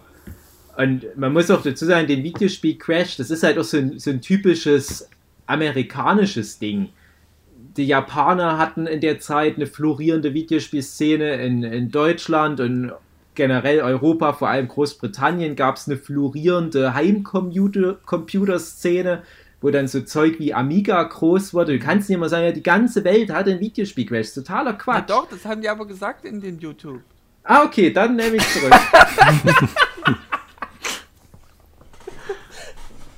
die haben sich damals nur einfach total verballert. Die hatten dann zwei, drei Jahre, wo es richtig gut lief, mit so Zeug wie Space Invaders oder Pac-Man, Miss Pac-Man, was noch erfolgreicher war und, und Defender und alles. Und dann haben die gedacht, wir können ja einfach alles rausbringen. Wir können ja den Leuten jeden Scheiß verkaufen. Und was genauso immer mit gerne erwähnt wird, ist die, die Atari-Version von Pac-Man, dass das halt auch dann die Leute so enttäuscht hat, weil das nicht aussieht wie in der Arcade. Und es war einfach nur so eine Summierung, dass immer mehr solche Rückschritte kamen und dann irgendwann mal kam das NES und hat den Leuten wieder den Glauben an die Videospiele zurückgegeben. Aber wie gesagt, primär in den USA, wo die diesen Glauben überhaupt erst verloren hatten, im Gegensatz mhm. zum Rest der Welt, wo es nicht so schlimm war. Und wir reden hier von einer ganz kurzen Zeitspanne. Das wird immer alles so überdramatisiert, damit es halt besser in diese kurzen YouTube-Videos reinpasst aber das ist alles viel komplexer im Hintergrund. Ich weiß, das wollen die meisten Leute nicht hören. Das ist wie mit Corona und was weiß ich was.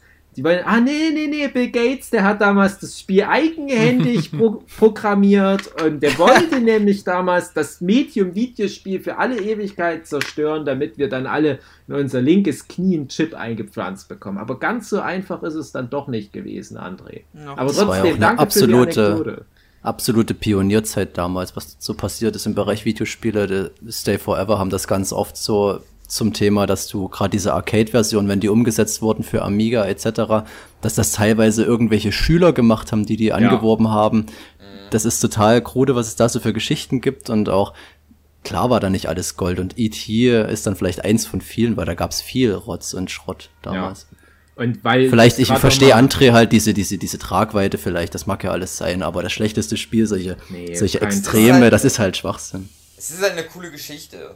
Und deswegen hat sich das dann einfach so festgesetzt. Mhm. Ja, ich finde es halt nur schade, dass sich das so festsetzt, weil das, das, das steht auch so für unsere Gesellschaft, dass die halt dann lieber die coole Geschichte nimmt, statt die wahre mhm. Geschichte. Und ja, wie gesagt, dann passiert halt sowas wie unsere Fake News-Generation, die wir jetzt gerade haben.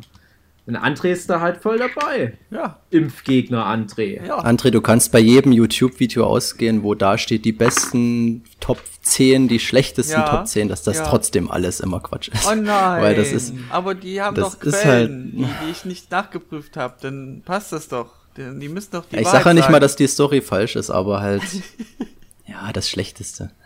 Okay. Ja. ja, ich denke mal, das ist als das Schlechteste angesehen, ähm, weil es einfach so bekannt wurde. Du meinst halt vielleicht die, die, wenn man den Film und den Erfolg ja, sich Relation anschaut und sieht, dann in der Relation zum Spiel. Ja. Hm. Hätten wir das auch geklärt. Ja. Ja, ja. Ja, ja. Also, ich, ich habe mich ganz doll gefreut. Heutigen ja, Le Leuten nicht empfehlen. Das ist meine Devise. Puh, das ist hart. Ich würde es heutigen Leuten unter zehn Jahren empfehlen. Ja. Und ich Leute, auch. die halt. Ich würde es schon, ich würde es schon allein empfehlen für diese, für den Stand, den IT e hat und für die Zeit, für die es steht ja. und einfach dieses die absolute Blockbuster-Ding, so um diese, sag ich mal, Filme, mit denen es angefangen hat, ja. wenn man so will, einfach mal nachzuholen und ja. warum nicht? Was das sind anderthalb Stunden meiner Zeit. Das kann man schon machen. Wir, wir wollten eh schon mal eine Folge machen, ich weiß nicht, es ist schon Jahre her, da wollten wir das mal bequatschen ob das denn Sinn macht, Filme, die halt so einen kulturellen Wert haben, weil sie halt mal vor 100 Jahren als bester Film aller Zeiten gehalten oder warum auch immer, weil die vielleicht mal 1955 acht Oscars gewonnen haben, ob man die unreflektiert einfach heute so noch annehmen sollte als Meisterwerk. Und E.T. ist jetzt interessantes Beispiel, weil E.T. wäre so ein Film, wo ich gesagt hätte, ja, aber den kannst du doch noch locker allen empfehlen. Das tut doch überhaupt nicht weh. Aber anscheinend ist es ja nicht so. Und ich habe die hm. Erfahrung auch schon gemacht mit Star Wars, mit Indiana Jones, ne? so Filme, wo ich dachte, ja, aber die sind doch total zeitlos. Aber nein, die sind alle nicht zeitlos. Und gerade durch die heutigen Sehgewohnheiten, das nimmt ganz schnell ab. Selbst Filme aus den 90er Jahren wirken ja oft jetzt schon altbacken und zu langsam und so weiter. Und da können wir gerne nochmal ein Gespräch drüber führen, was denn so Kriterien sind, was halt ein Film zeitlos macht. Ich Schönes weiß nicht, Thema. Herr der bei Ringe. ist es wirklich... Ja. Ha, das wollte ich nämlich gerade sagen, aber da würde Dave dir jetzt was anderes erzählen, wenn er an seine Nichten denkt, weil das hast du doch mal erwähnt, dass Herr der Ringe auch mittlerweile auch so ein genau. so einen genau. komischen Stand hat. Genau, also das wäre ein Beispiel. Und dann wirklich aber die, diese Kriterien rauszuarbeiten, das finde ich selbst als jemand, der halt sich so viel mit Film beschäftigt, gar nicht mal so leicht. Aber ich kann aus einer ähnlichen Warte wie jetzt André raus ja sagen, ich bin ja wirklich so ein Cineast. Ich versuche wirklich möglichst lückenlos alles, was das Spektrum Kino so abbildet, mir anzugucken. Ich gucke mir die schlechtesten Filme an, ich gucke mir ausländische Filme an, ich gucke mir alte Filme an, ich gucke mir neue Filme an egal was, egal welches Genre, Pornos rauf und runter. Und jetzt kommt aber halt der Punkt, wo ich mit dem Andres ein bisschen connecten kann. Ich kann jetzt nicht sagen, ähm, wie das mit IT e ist, weil ich da halt befangen bin. Ich kann halt wirklich sagen, ja, objektiv betrachtet war das mal der erfolgreichste Film aller Zeiten. Der hatte halt ein paar Oscars gewonnen und der hat ganz viele Sachen inspiriert. Das ist was, das kann dem Film niemand mehr nehmen. Ob das den Film heute noch gut macht, ist halt die andere Frage. Ich sag, ich hätte jetzt gesagt ja, aber wie gesagt, ich bin befangen. Aber ich gucke dafür immer mal wieder, praktisch wöchentlich, zwei, drei Filme an, die vor vielen Jahrzehnten mal eine große Relevanz hatten. Ich nehme mir da irgendwelchen Kram im Fernseher auf und denke mir, ah ja, stimmt, den hast du ja schon seit 20 Jahren auf deiner Liste, jetzt guckst du endlich mal an und stell dir noch ganz oft fest, oh, das ist aber langweilig. Und der Film hat mal damals Anfang der 50er Jahre so die Leute schockiert. Hm, kann ich nicht verstehen. Aber dann müsste halt ich auch immer so ein bisschen in diese Zeit reinversetzen und überlegen, hm, hat es damals Sinn gemacht? Aber was hat es für unsere heutige Zeit halt für eine Relevanz überhaupt noch? Und es gibt aber dann Filme, wo ich sage, ja, der ist aus den 60er Jahren, aber trotzdem funktioniert der noch. Also Es ist ich glaube, das kommt auch aufs Genre an. Also wenn ich so an Horrorfilme denke, dann wirst du da nicht mehr geschockt sein für, für alte Filme. Aber Comedy-Filme, die würden, denke ich, immer noch funktionieren, ja, weil da ist es ja egal, wenn Comedy die altert so oh. schnell, André. Muss ja, nicht. das ist ganz also, kommt auf die Art von Comedy an. Eben, eben. Ja, klar, aber ich würde auch sagen, es kommt auch auf, bei Horror auf die Art von Horror. Ja, mir geht es darum, wenn du Horrorfilm hast, erwartest du ja davon, dass du dich gruselst. Das Ah, ja, aber das ist genau Thema. das ist genau das gleiche bei bei Comedy, wenn irgendjemand auf einer Bananenschale ausrutscht und hm. hinfällt, dann lacht man. Okay. Ja, ja. Und genauso ist es bei Horrorfilmen, wenn da irgendein Jumpscare kommt, dann erschrickt man eben. Aber hm. das ist ja nicht das, ob es gut ist oder nicht und gute nee, Comedy ist ja ja, aber gute Comedy ist ja ähm, nicht nur eine Aneinanderreihung von Slapstick, wie es allerdings bei, bei so Sachen wie ja, dick und doof und so weiter, da ist es meistens so. Aber es gibt dann eben auch äh, Comedy, die oder Satire, die dann irgendwas auch aufs Korn nimmt, aber dafür muss dann auch in der Zeit, wo das relevant war, dich ein bisschen auskennen. Also zum Beispiel, mm. äh, wenn du ja, wenn du von, von den Marx Brothers Zeugs anguckst, das ist heute kann man es noch angucken und es ist heute vielleicht noch ein bisschen witzig, aber das war halt damals in der Zeit, auf die sie angespielt haben, noch viel witziger. Und so ähnlich ist es dann, ja, vielleicht bei Horror nicht unbedingt, weil ich weiß nicht, auf was da großartig angespielt ist, aber es ist halt immer so äh, ein Zeichen seiner Zeit, in der mhm. der Film eben dann gut ja, oder schlecht war. Auch Comedy-Filme, die auf irgendwas parodieren, das macht es ja dann so gebunden. Ja, das sowieso. Und die allerwenigsten Geschichten funktionieren halt, äh, sind wirklich zeitlos und funktionieren auch wirklich zeitlos. Also da muss man dann halt an, an so Sachen gucken wie, ja, was weiß ich, äh, Goethe, Shakespeare und so weiter, wo dann halt wirklich auch Themen angesprochen werden. Grundsätzlich menschliche Themen, zwischenmenschliche Geschichten, äh, wo halt immer funktionieren. Und wo dann quasi so auch als kleinster gemeinsamer Nenner immer genannt werden können was jetzt nicht unbedingt dann für die Geschichten spielt, äh, spricht, weil die dann halt meistens die ersten sind, die noch existieren und überliefert sind, wo halt dieses Thema angesprochen ist. Hm. Aber es sind zumindest äh, äh, zeitlose Themen, die da sind. Hm. Auch wenn ich sagen müsste, dass heutige Filme, wenn die altern, dass sie dann nicht so diesen dieses, äh, ob man es noch angucken kann oder nicht hat, dass die dann noch guckbar sind, einfach weil die Technik schon so weit voraus war, dass man so Dinge einfach machen konnte, die man damals nicht umsetzen konnte. Bei ET siehst du das halt so, dass er noch so eine Art Puppe ist, ähm, was man heute anders lösen könnte. Das ist ja, technisch. Ja, andere, guck dir halt einen Film aus den 2000ern an, wo die mit den Computereffekten angefangen nee, haben, die halt auch Ja, das ist ja auch shitty. Ich meine jetzt so aus also heutiger Sicht. Ich weiß nicht, ich glaube auch, dass in, wir in ein paar Jahren sagen werden, Sachen, die jetzt super ja, geil sind dass, du dann auch sagst, hä, wieso sieht das so scheiße aus? Ich habe das doch mhm. viel besser in Erinnerung. Ich habe das ganz oft, dass ich heutzutage mir einen Film angucke und da schon diesen Filter drüber habe und mich frage, wie wird der Film in zehn Jahren mhm. aufgefasst? Und da stelle ich ganz oft fest, die meisten gerade so Blockbuster-Filme, die wir heutzutage haben, die werden diese zehn Jahre Grenze nicht überstehen. Also du hast ein paar, äh, von mir aus so ein paar Marvel-Filme, wo ich mir sage, die übertreiben es gerade mit dieser Action-Achterbahn. Die werden das noch lernen, dass das falsch ist, dass das so nicht gemacht werden soll. Ganz schlimm sowas wie Black Panther, wo mhm. die am Ende auf diesen Nashörnern rumreiten. Was wirklich in dem Moment, wo die das Ding ins Kino bringen, schon irgendwie zehn Jahre veraltet aussieht.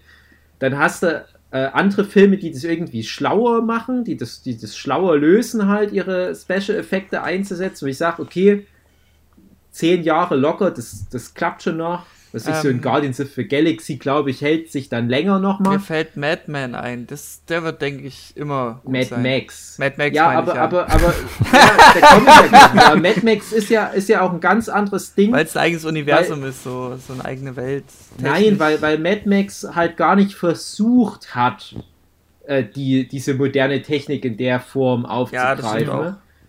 Und weil da dann auch sehr viel praktisch passiert ist. Ja, ja, mhm. genau. Und, und, und auch ein ganz wichtiger Punkt immer wieder, und das ist ja das, was wir auch schon über Mad Max ein paar Mal gesagt haben, dass halt auch solche Faktoren wie Cinematography, wie die Kamera ist, wie der Schnitt mhm. ist, wie die mhm. Musik eingesetzt wird, das macht die Filme zeitlos. Und das ist nämlich auch das, was ich vorhin schon mal angesprochen habe. Wenn ich jetzt einen Film aus den 50ern, 60ern noch relativ zeitlos finde, dann liegt das meistens daran, weil du damals schon Leute am, am also vom Fach mit am Werk hattest, die einfach wussten, wie das geht und da mhm. universelle Regeln angewendet haben, die heute noch gelten. Und Philipp hat ja vor uns schon mal diesen One Perfect Shot angesprochen. Kenne ich übrigens auch solche Twitter- und Instagram-Kanäle, wo es halt um sowas geht wie Komposition. Und dann guckt man heutzutage so einen Lawrence von Arabien an, der vielleicht ein bisschen äh, zu lang ist aus heutiger Sicht und so weiter. Aber du kannst nicht sagen, dass der Film in irgendeiner Form schlecht ist, was das Handwerk anbelangt, aus heutiger Sicht. Ganz ja, im außer Gegenteil. vielleicht den geblackfaceden äh, ja. ja. Ja, mh, es ist ja nicht mal so schlecht gemacht, aber ich meine jetzt wirklich, so, du, du könntest von der Ausstattung, die so ein Lawrence von Arabien hat, was, wie, wie der aufgenommen wurde mit diesem super Widescreen, wie auch immer, das würdest du heute erstens nicht besser hinbekommen und zweitens würdest du das heute generell nicht mehr hinbekommen, weil dann der Film 400 Millionen Dollar kosten würde. Mhm.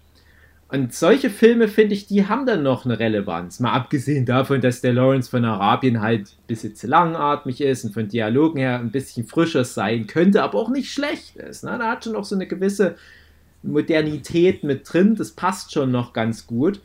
Und dann gucke ich mir in der heutigen Zeit halt auch, wie gesagt, mit dieser Brille Filme an, hm, wie wird es denn in zehn Jahren sein und stelle dann halt fest, ja, sowas wie ähm, jetzt 2019 zu Weihnachten ra rausgekommen, der Little Women Film. Da mhm. sage ich, der wird noch in 50 Jahren wunderbar funktionieren, weil der sich nicht einmal über das hinauslehnt, was halt heutzutage ähm, möglich ist. Der versucht dann nicht noch irgendwie äh, die, die ganzen Mädels Blackface oder was mit CGI oder da noch ein Alf einzubauen. So, das ist einfach nur sehr gutes Handwerk, der ist sehr gut geschrieben und alles. Das ist alles top-notch, was man im Jahr 2020 als Mensch vom Film zustande bringen kann. Und es sind keine komischen CGI-Nashörner oder irgendwie viel zu schnell geschnittene Szenen oder irgendwelche Referenzen, die praktisch in einem Monat schon wieder dated sind. Das funktioniert komischerweise besser. Fallen mir gleich drei Beispiele von Ridley Scott ein. Alien, Legende und Blade Runner finde ich heutzutage immer noch mhm. extrem ansprechend von den Bildern her. Also Blade Runner hat ja die Optik aller Cyberpunk-Geschichten mhm. so dermaßen geprägt. Ja. Unglaublich. Mhm. Und Legende ist das gleiche für Fantasy. Also die Wei Weichzeichner-Optik und. Ich wünschte mir Filme, Fantasy-Filme würden heutzutage wieder so aussehen. Haben wir Legende in dem Fantasy-Filme? Ja, Podcast wir haben mal kurz drüber gesprochen. Ja. Also nicht in den Fantasy-Filme, sondern in dem, was haben wir denn damals bei mir gemacht? Lieblingsfilme? Ähm, ja, Lieblingsfilme Zeit? unserer Kindheit. Ja. Glaube ich. Das war auch der letzte gute Tom Cruise-Film. ah, lol. Hört's aber auf. Also Legende würde ich mich jetzt nicht ganz so weit aus dem Fenster nehmen, würde ich schon sagen. Äh, der hat schon so eine gewisse Cheesiness, aber die hatte der schon. Ich rede von der Optik. Ja, also. Aber ich, ich weiß, was ich rede aber von der Optik. Ich hatte ja auch schon das letzte Mal angesprochen, einfach die Maske von Tim Curry. Mhm. Ich habe den schon lange nicht mehr gesehen, aber ich würde mal behaupten, du kannst heute immer noch keine bessere Maske machen. Mhm. Ja, und das sind halt solche Sachen, die ich halt meine. Also Ausstattung, Maske, Schnitt und sowas, das sind halt einfach Sachen, da kannst du nicht faken. Und das ist auch was, wo ich als Comiczeichner mich immer wieder drauf berufe, wo ich dann sage, es gibt Punkte, da wirst du dann nicht mehr besser, weil es halt eben diese Gestaltungsrichtlinien, sage ich jetzt mal, gibt. Es gibt dann immer wieder neue stilistische Ansätze, aber das ist dann nur eine, eine Geschmackssache. Aber manche Sachen, wenn du die einmal gut machst, dann sind die auch noch in, in 100 Jahren gut. Ich habe jetzt gerade, äh, gestern war es, äh, ein Review zu einer Discovery-Folge angeguckt, Star Trek Discovery.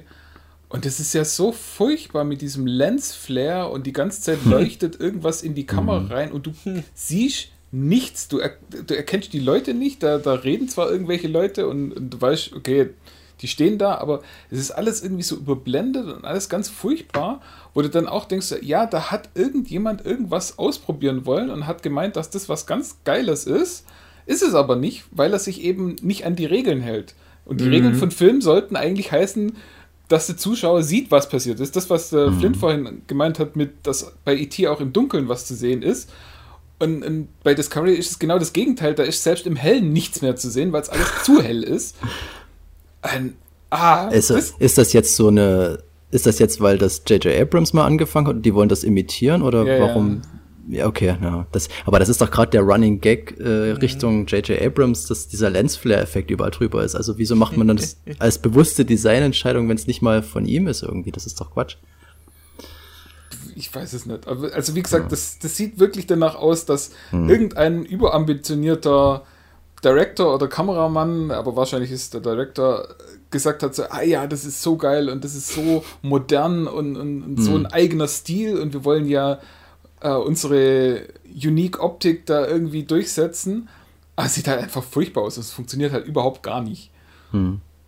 Wie große Hoffnung oder also ich habe ja sehr große Hoffnung oft äh, an den Dune, der jetzt kommt. Mhm.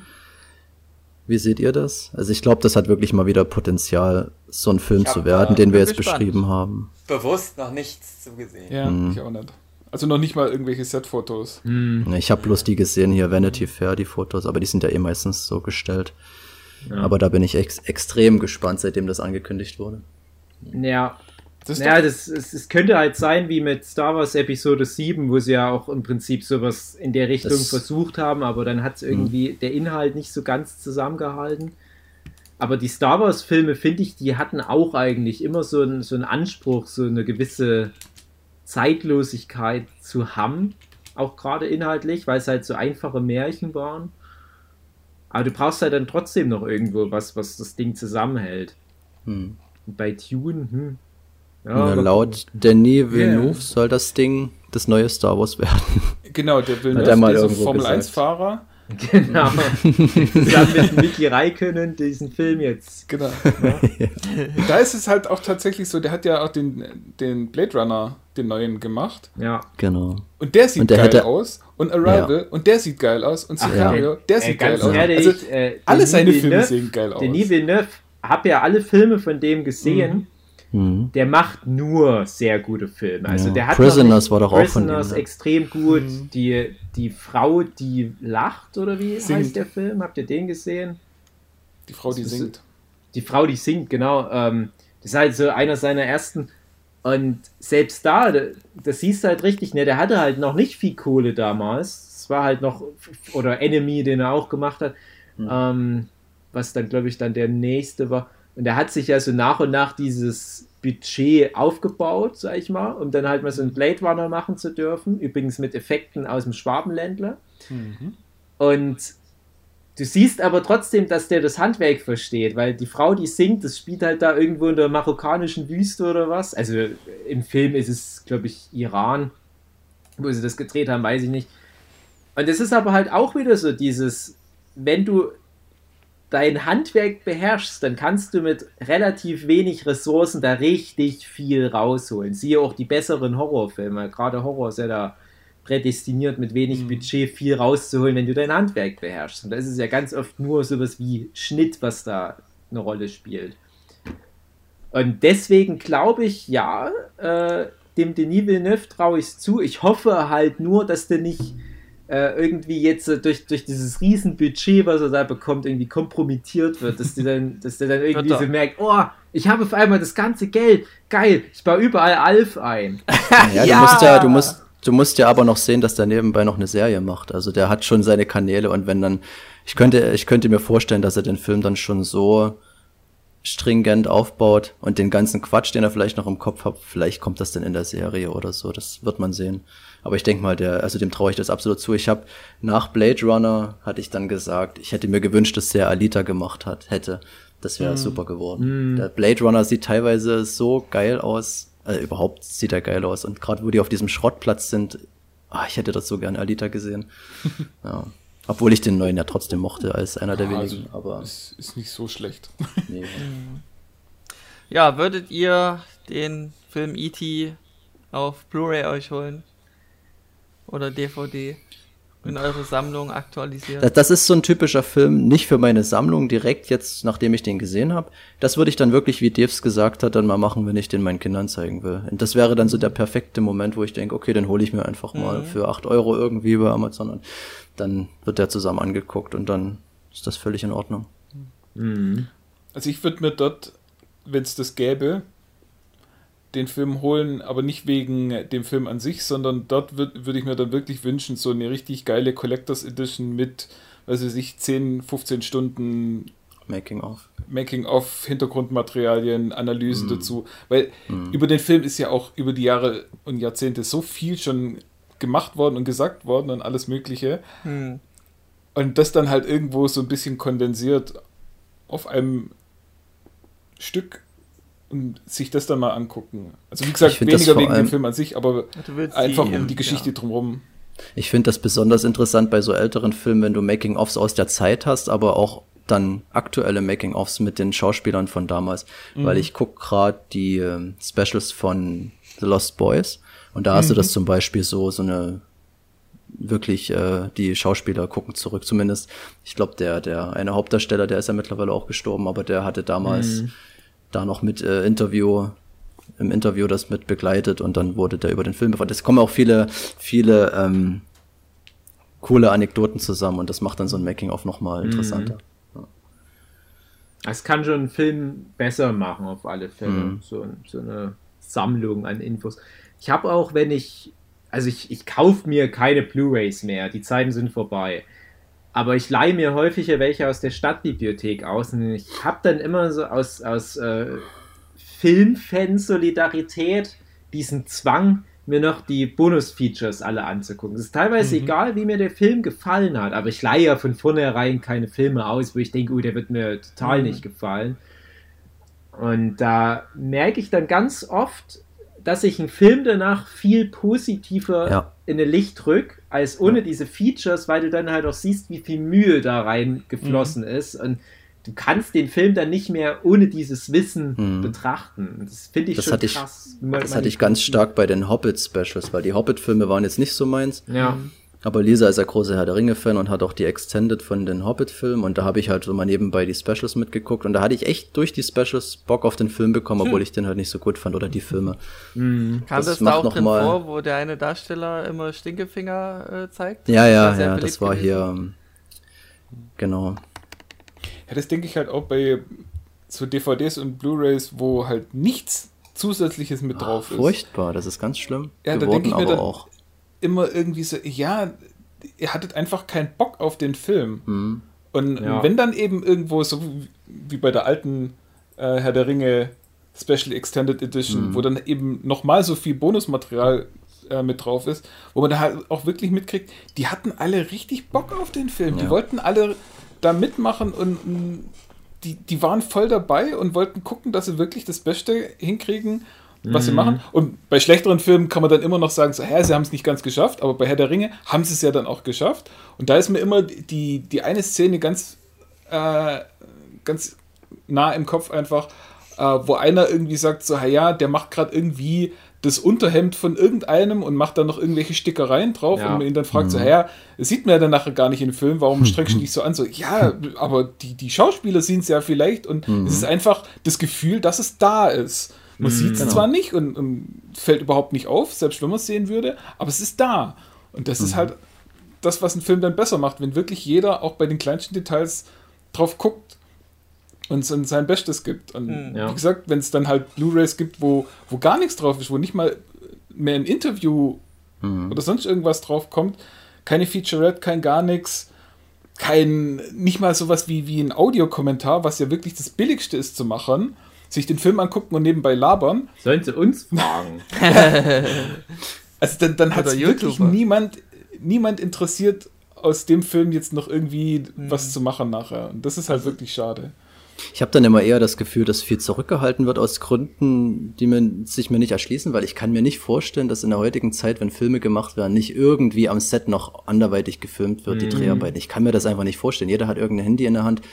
Ähm, ich weiß nicht, ob das einfach der Aufwand nicht mehr gemacht wird, weil die Leute es sowieso kaufen oder so. Aber ich kann mich erinnern, ich habe so viele, ich habe damals nur DVDs gesammelt, äh, irgendwelche, wo die Making-ofs noch mit drauf waren, irgendwelche Special Editions. Mhm. Ich habe von dem fünften Element habe ich eine Edition, da sind drei CDs drin und hast auf zwei CDs mhm. Specials und du, das ist ewig lang, du hast Interviews, Making-ofs, alles super. Aber heutzutage, ja, das ist richtig schlimm, dass das nicht mehr gemacht wird oder mhm. ganz, ganz selten. Ja. Wobei das ja gerade heute eigentlich auch ja. der einzige Grund ist, überhaupt ja. noch so eine ja. eigentlich schon. DVD oder Blu-ray zu kaufen. Hugi, was würdest du mhm. noch abschließend zu E.T. sagen? Du dein Maul halten. Aber ich muss André einen Punkt geben. Ich habe gerade nebenbei mal bei Wikipedia geguckt und das Mädchen, was geküsst wird, heißt tatsächlich nur geküsstes Mädchen. Ja. Also die hat nicht mal einen Namen. Ja, also André hat mit allem recht gehabt, was er gesagt ja, hat. Ja, sag ich doch. Ja. Ich habe mich ganz doll gefreut, ähm, der Regierungstypi, dieser oder von dieser, dieser Agent, mhm. als der dann zu sehen war, die haben ja die ganze Zeit so ein extremes Geheimnis um den gemacht. War das denn der Lehrer von Elliot? Also Weil du hast den Lehrer, der ging ja so, na, weil du, der Lehrer, der ging ja immer so an ihm vorbei ja, und die haben nie die Gesichter gezeigt. und dann hat er sich doch diese. Ford, oder? War ja. das nicht die Geschichte? Ja. Ach, mhm. wirklich? Okay. Ja. Ja, gut, das habe ich in der Synchronisation natürlich nicht gehört, aber ähm, also da hat er sich ja die Zeichnung so angeguckt. Ich, nee, nee, das, der, der Witz ist, das ist, das sollst du nicht wissen, aber das kam dann okay. mal irgendwann raus. Das ja. war dann mal wie so ein, so ein Fun-Fact, der mal durchs Internet ging oder was. Aber also Harrison Ford hört man doch, äh, die Stimme ja. erkennt man doch. Aber da gab es auch tatsächlich gedrehte Szenen, die dann nachher rausgekürzt worden sind. Also gibt hm. wirklich Szenen mit Harrison Ford als dem Lehrer. Ach cool. Ja. ja. das ist aber halt extra so gemacht, dass du da nicht irgendwie davon beeinflusst wirst, dass da Harrison Ford also ist jetzt, hat. Mhm. Also ist jetzt E.T. in Canon mit Indiana Jones und der ja. war da in irgendeiner genau. Klasse. Genau, von, genau und E.T. ist ja auch, wie wir wissen, in Canon mit äh, Star Wars, ja. weil ja in mhm. Star Wars Episode 1 die Rasse von E.T. offiziell vorkommt. Ja, stimmt, stimmt, stimmt, mhm. genau. Nee, ich habe mich ganz doll gefreut, als man den Agenten dann gesehen hat, dass das der Peter Coyote ist. Ich weiß nicht, ob ihr schon mal Bitter Moon geguckt habt von, Na, äh, von äh. Roman Polanski. Und dort könnt ihr ihn mal in Aktion sehen, wenn ihr mal ein Paar sehen wollt, die sich psychisch fertig machen gegenseitig. Also grandioser Film. Und den habe ich niemals irgendwo anders gesehen. Ja, Stadtbibliothek. So oh. die haben solche Filme. Naja, also ich weiß, alle auf zur Stadtbibliothek mhm. nach Chemnitz. Ah. Tja. Gut. Ich finde es schade, dass so wenig Alf vorkommt in E.T. Ansonsten hat er mir gut gefallen. Ja. Ich würde sagen, mhm. nächste Woche hören wir uns wieder. Mit E.T. 2. Mit E.T. 2. Mhm. Extra tot. Wir, hören wir uns ja jetzt eh dreimal in der Woche. Hm. Ja. Jetzt wird wieder nach Hause zurück telefoniert. Jetzt ring, ring, hallo, hallo, Polizei. Ja. hallo, hallo. Tschüss. Tschüss. Tschüss.